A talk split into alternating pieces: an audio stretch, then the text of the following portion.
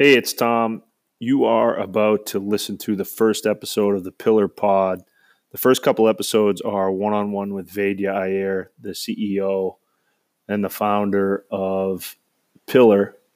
Uh, the first couple episodes, we talk about some of his background and how he built, you know, his chops as a programmer, and then we start to transition into what he's done in his career and Vage is a really fascinating guy, and I think that you'll really enjoy listening to our conversation. Let's get let's get rolling here, and I think uh, I'm super excited to talk to you today. And with the most like general leading question that I could ask, like, how did you get here? That's a loaded question, Tom.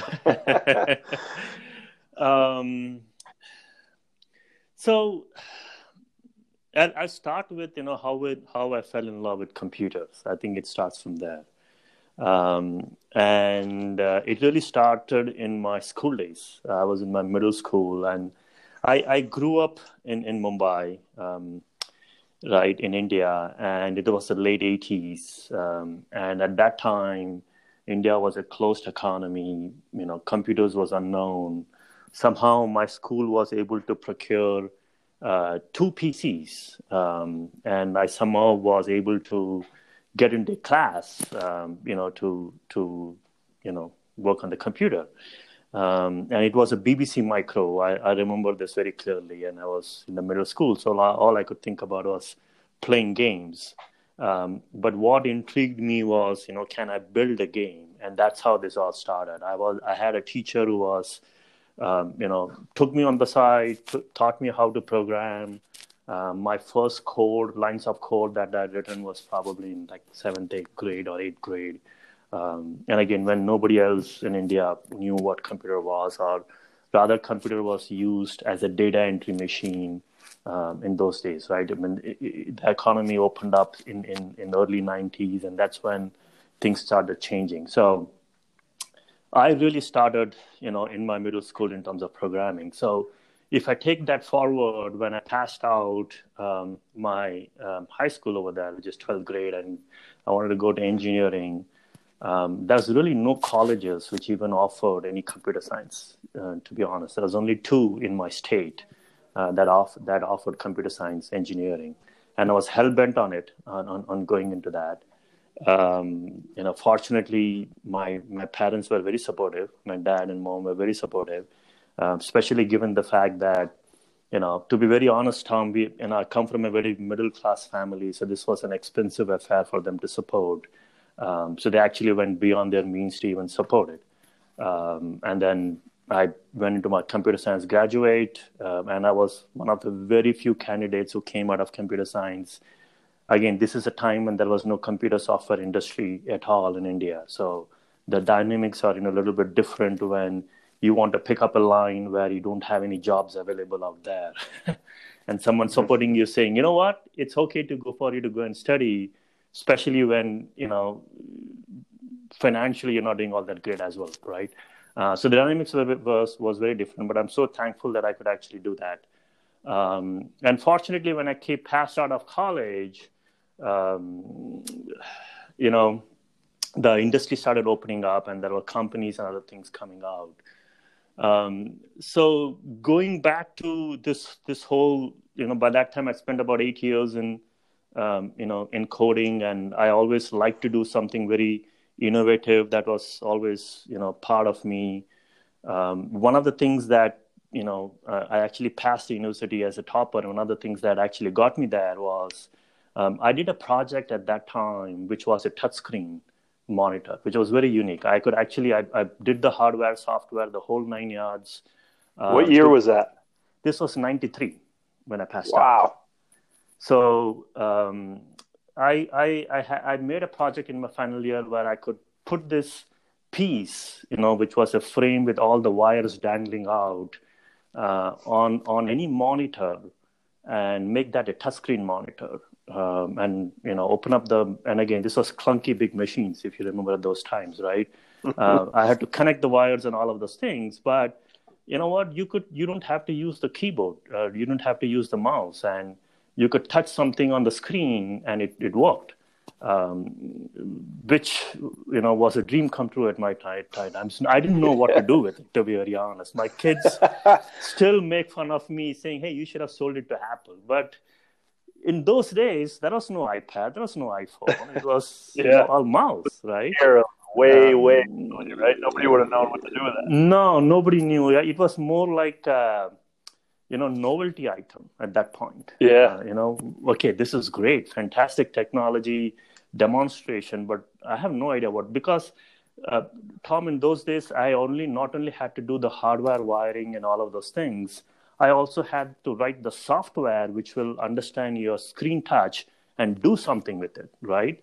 So it was a it was a whole big piece. It was not a small uh, thing that you know I had to do. I had to you know obviously help. Um, I visited certain companies to understand the hardware, the PLC technologies, the chip technologies, good professors, things like that. But it was really ahead of its times. Um, Are you still in India at this point? I was in India at this point. Yes. Got this, it. This was my final project to graduate out of college. Got it. Cool. I still have so those when... wires and things in my in my attic somewhere, by the way, but not of any use now. That's really cool. So I guess jumping forward a bit, um, when did you come to the U.S.? I came in the mid 90s. Um, when I graduated college with, with this project, I actually went into manufacturing because I was one of the only graduates who could, who could do hardware programming at that time, software graduate who could do hardware. So I actually found a job in a PLC company which you know automated shop floors and factory floors. So my first job was really in a tractor manufacturing company where I automated the the the gear making machines for the tractor, right?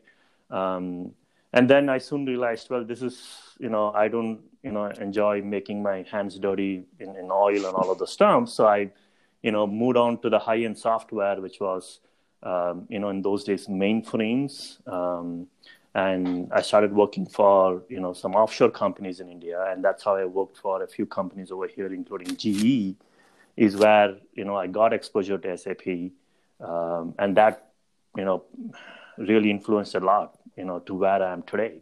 Um, and since I was in SAP, we were going into Y2K at that point. Um, I got an opportunity to actually come to this country. So this was really 96, 97 timeframe.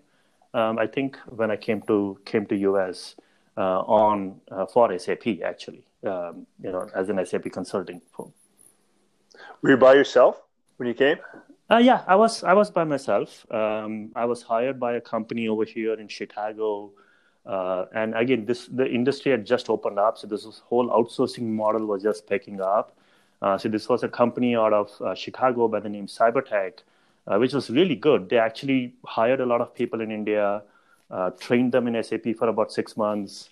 Um, you know, people had prior SAP mainframe knowledge or not uh, different backgrounds, business backgrounds, technical backgrounds, put this all together, trained, and then shipped us over here, you know, for projects. And you know that was, you know, the the golden era if you were an SAP consultant because there was Y2K, every company had to do something, and SAP was was really growing. So I really came at a very good time uh, from a career standpoint. So did you live in Chicago? Were you splitting time like project based work in Chicago and then going home to India, or were you over here full time at that point? No, I was over here full time, uh, Tom. So I was in Chicago in whatever like project. What was that transition like? Even like if you set aside the professional work that you were doing, what about like how did it feel? What was the transition like? What was different about back home? Like, do you remember any of those days? Oh, everything was different, Tom. so in India, I grew up in Mumbai, which is a warm climate. When I landed in Chicago, I remember it was winter. So I saw snow for the first time, right? And I was very excited to see snow for the first time. And then it's soon it's like, oh my God, it's so cold. I need to shovel the snow out of my, you know, car, right? So that kind of, you know, I grew out of it quickly. But, you know, the culture was, you know, obviously different um, you know, food habits, you know, everything is different. I kind of flew across the globe, and again, we were not as integrated, uh, you know, in those days as we are now. So no social media, other things. The only thing you could learn was, hey, the, the browser was new, Netscape was new. So, you know, it's really new, the, the old media to, you know, kind of figure out how, how US works. Um, and, you know, everything was different. Like we didn't have franchises over there and McDonald's and Burger King's was new. I mean, that was new to me when I came over here, right? Um, so yeah, it, it, it was a big drastic change and I was single, by the way. So um, it was fun though. I would, I would, I definitely remember that. It was fun. Got it. So, how much time did you spend? I guess if we scoot forward a little, like how long were you in Chicago, and what was your next move after that? So, I was really not uh, that long in Chicago. I used to go uh, project basis, and I've traveled to a lot of cities at that time. Um, I worked in LA. Um, I worked, you know, uh, went back to um, Indianapolis and worked, you know, did an SAP implementation over there. I went to North Carolina, did an SAP implementation. Um, you know, I, I'd really been in multiple places for SAP implementations. And again, in those days, SAP was really hot. You really didn't have too many people. Um, you were actually, before your project ended, you had a few things already lined up for you um, in, in those days. So I really traveled around the country. And that honestly helped me uh, to understand US much better as well. I visited so many states and cities in, in those um, years. It's it's it's unbelievable. I never traveled that much on a plane in India as much I traveled in the first few years over here in, in, in the US, just just between projects.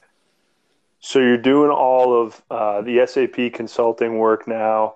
What is what do you think is like the next natural transition for like a chapter in your career? Like how long um, did you spend doing that particular style of work that you were doing, and then if you can find a natural you know turning of the page to what was next after that where does it go?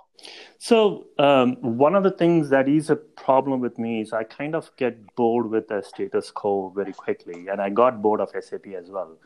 Um, you know which was kind of opposite the trend in the late you know 90s um, you know because it was it was a high paying job. So i landed in the bay area for an sap project in those days um, and at that time, you know, there was only one product of SAP ERP called as R3, um, and I was tired of all the screens and everything. And the the Bay Area, you know, it definitely you know influenced influenced me a lot in my career. Um, and then I, you know, had to go back to North Carolina, and then I quit that job, and I was really consulting for IBM. So I quit a really a high six figure job to, you know, take up a job probably one third of my salary in the Bay Area in a small startup. Um, and that is that was a big big shift for me, um, you know, from everything that I've done before.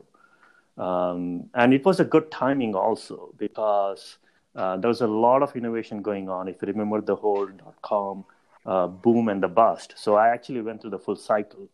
Um, you know, there was a lot of middleware ac- acronyms being coined in those days um, you know, B2B, EAR, ETL, all of those things. And I was right in that. You know, I was working for this company called as Active uh, Software, which was acquired later by webMethods. And, you know, now it's Software AG. But, uh, you know, I was really part of the team which built the integrations between, guess what, SAP and everything else, right? Because I had that knowledge uh, of a yep. technical background. Um, so I learned a lot about designing middleware and the integrations and all of those things in those days. And by the way, everything that I've said so far all feeds into Pillar now. So that is a connection to everything over here. Um, I could feel like the thread that is going to run through this whole thing. It's really interesting to me. What so, about? Tell me about um, like you have a high six figure job, um, traveling a whole lot, and then you make a pretty drastic change to make a lot less money to go work at a startup. Like what I know you said you got you get bored easily and you got bored with SAP. What else was driving that decision? Like to go from a you know an established role to something different? What drove me was really the the the urge to you know, I guess you know create something. Um, Tom, or you know, be be innovative. I I didn't want to do the same thing again and again on a repetitive. It, I, I really need to feel excited in the morning. So I really was doing very good financially, considering the fact that I came from a you know not so good financial background. It was and to where I was at that point, it was a great change, right? Um, and but I was not excited when I got up in the morning. I mean, it's as simple as that. It's okay. I got a good bank balance, but you know, it's like I was dreading to go to work. Um, and when I drove to when I came to California for a startup, you know, obviously everybody knew me was thought I was crazy to give up that kind of a number, but it it made me happy. You know, I was happy, you know, working for that and creating these, you know, amazing, cool technologies at that time. Who else? Like, who did you use for a sounding board when you made that decision? Like, it feels like, um, just listening to you, that you were you made the decision yourself. But was there a group of people that you spent some time chatting with, saying, "Hey, I'm thinking of doing this," and and you got a bunch of of friction there? Um, so I had a friction, obviously, with my friends who thought I was, you know, they didn't understand why I was doing it. My parents, you know, they didn't understand why I was doing it. Um, Were they still in India? Or yeah. are you folks? Uh, yeah. I don't know what their uh, history is like. Like, did, did did anybody come over with you? Did no? Were you over here by no, no, the whole I was, time? I, I, was here the whole time uh, by myself. Got it. Um, my parents obviously didn't understand this whole thing. Um, but my girlfriend did support me a, a lot. Um, and you know, my girlfriend, you know, she was in India as well at that time. She she she didn't understand the whole dynamics, um, but I guess she supported me because she thought you know I'd be happy. So she's like, you know what, yeah, let's you know go for it. So I just you know went for it at the time. That's really cool to hear you say that. The um, being excited driving to work, like it sounds really simple, but that is such a big deal. That really resonates with me too. Yeah. The uh, go ahead. Sorry. No, go ahead. Go ahead. The um, just thinking about how to be smooth in the next transition here. Um, how long before? So that startup you were at, you said was part of an acquisition. Um, when did you end up in Arizona, or is that really recent and I'm jumping way too far ahead? No, no, it is it is uh, in the early 2000s when the dot com you know basically went bust. Uh, but before it went bust, I actually moved to another startup, um, which we were trying to build this whole middleware integration layer in the cloud. In those days, there was no term called the cloud. You know, we were just calling it ASP, um, application service provider. But essentially, it was a hosted model of building uh, an integration layer. Um, so with my you know experience on the integration, you know that you know was really new, where you could build something in a hosted in a in a hosted model, and nobody has to buy any software and download anything and do the integrations between the systems. Uh, so that really you know motivated me, and I went to that startup. Um, but then the the dot com really bust. Um, and we all had to find a job. We were about 125 people, and within a matter of weeks, we were like 15, 20 people. And you know, so I I found a job uh, with this SAP consulting firm. I came back to my bread and butter, uh, which was SAP, um, and you know, and by that time, SAP had released a couple more products as well. So SAP was going beyond the ERP space, uh, which was exciting. They had released CRM and supply chain and so, so it was a good reason for me to come back to SAP as well because there are just so many products uh, out from SAP and they were innovating and you know all of those things. So that's how I moved to Arizona. Uh, I joined this firm called Seal Consulting, um, and you know there was a need in in Arizona for uh, Avnet, uh, and we were implementing a new SAP system, and that's how I came to Arizona. This was early 2000, 2001, something like that. Got it. And then uh, I'm going to try a transition here that might be really rough, but I wanted to get this in our first conversation because I think it's super interesting. And if we run out of time, we can pick it up on the next one. But um, from what I'm hearing, you are like a highly specialized technician. And I mean that like in the best way possible. Like you are somebody that knows how to do a specific set of things as good as anybody in the world. And then it seems like you've got this next transition. Um, and I'm looking at your LinkedIn page, so I'm trying to like map this chronologically as we're chatting. Um, but then you transition into being a founder and a CEO. So, what influenced my transition was in those days in the Bay Area, and and you're right, I was totally a hardcore programmer. I would prefer like writing code to talking people, you know, any day at that point of time. That was the kind of the yeah. guy I was. Um, in those days, I actually developed uh, carpal tunnel uh, in, in in those days when I was doing this startup and all of those things, and it really was because I was spending too much time on the keyboard. There's really no better way to say that. Um, and uh, you know, the doctors advised me that hey, you may not be able to spend time on a keyboard or a mouse anymore. So, uh, and I'm a I'm a right-handed person, and, and and I didn't know what to do at that point of time, and that really influenced my career a lot um, because I couldn't you know spend as much time on the keyboard. Um, so I had to learn to use my mouse and everything using my left hand, which was difficult for me uh, at that time. And then I knew that I wouldn't be able to code for much longer. Um, so I tried a few other roles of, you know, actually moving up the chain. Uh, even interviewed for a couple companies for sales and sales engineers, and I never got hired because I was just this guy who who likes to code and not too many good people skills, right? Um, so when I came to Arizona and started this SAP back again, um, I made it a point to build my other skill set, which was the soft skills, which was very important. Right, I didn't realize the value of that before. Um, and how did you do that? Like, what types of things were you focused on?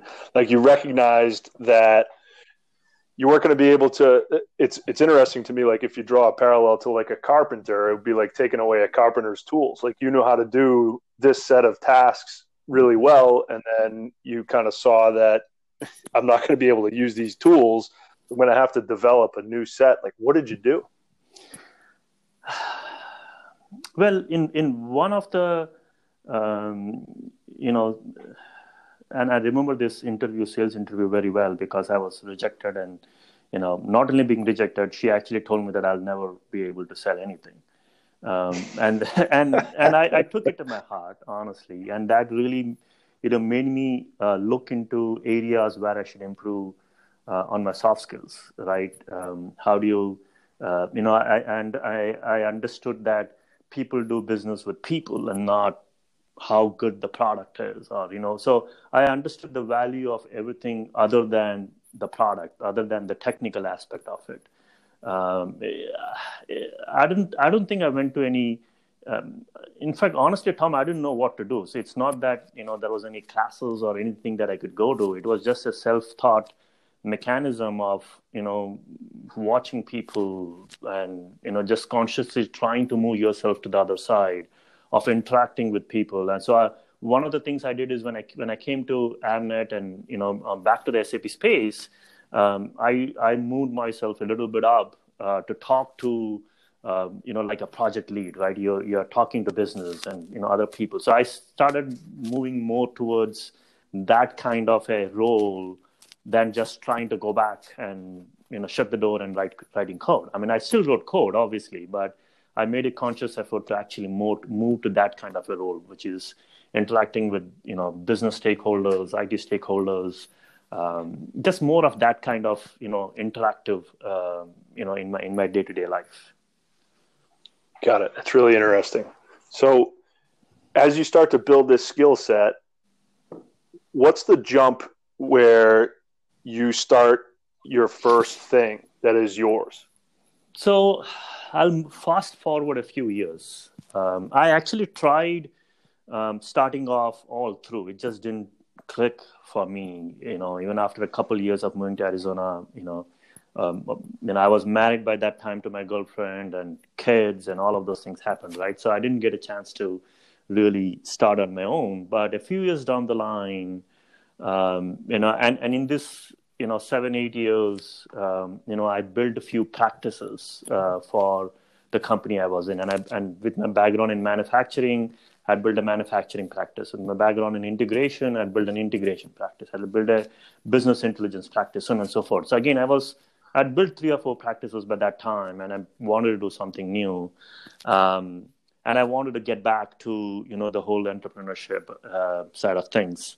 Um, so I, I I went to my um, This was 2010, I think, 9, 10, something that time frame. I went to the uh, founders of the company I was I was working with, and um, I wanted to start something new, you know, in terms of coming outside SAP and uh, doing something around mobile. And you know, at those days there was this Google widgets and gadgets. So I, I didn't have a very clear idea of what it would be, but I wanted to come out and do something. And they decided to support me. They're like, okay, go and do it, and you know, I'll you know, we'll we'll support you.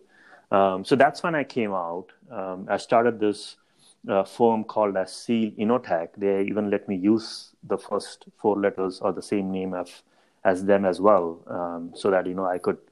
Uh, there was some name and brand recognition, but that's the first time I came out. That's the first time I really experienced uh, moving fully to an entrepreneurial role. In the last eight years, I had, you know, when it, when you had built practices, I also had to sell. So it gave me a good exposure of um, you know sales side of it, the pre-sales side of it, all of those things. I was responsible, uh, you know, for for P&L in, in at least one of the practices among that. Uh, so so I had some experience on that side of it. Um, and then, but this the, the true venture in terms of really kicking on of, of my own was really in I think 2010 timeframe. Got it. I think I think that brings us to like a pretty good natural transition of a stopping point. And I think um, we're about 26 minutes in, which is right around where we want to be. And I think that that takes us like almost right up to the edge of Apps Freedom, right? Actually, no. At... This is a company that I started before Apps Freedom, by the way. So, so uh, we can take it in the next uh, one, Tom. It doesn't have to be in this one if you're running okay. out of time. So I'll I'll stick a, a pin in in my notebook here that we're at Seal Innotech, and then I'm really curious to hear about. Um, I'll make sure to remember this because I'm I'm excited about it. But how you learn to sell, I think that will be really interesting coming from your background. Noticing that you had to build those soft skills and then ultimately selling was probably a brand new activity for you at the time. Yes, it it absolutely was. I struggled. I'll, I'll, I'll be open to accepting that. Cool. Well, let's wrap it up here. That was uh, a real treat for me. Thanks for sharing, and uh, I'll talk to you soon. Thank you, Tom. Bye. Okay. Bye bye.